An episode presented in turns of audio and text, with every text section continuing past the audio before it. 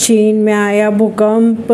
भूकंप के झटकों की अगर बात की जाए तो कई मकान हुए, क्षतिग्रस्त तस्वीरें आई सामने। किस लोगों के घायल होने की खबरें आ रही है सामने? चीन के पूर्वी प्रांत शेंडोंग में रविवार को आए पाँच दशमलव पाँच तीव्रता के भूकंप के झटके से कम से कम 21 लोग घायल हो चुके हैं और 126 मकान ढह गए। भूकंप के बाद हुए नुकसान की तस्वीरें और वीडियो सोशल मीडिया पर सामने आ रहे हैं।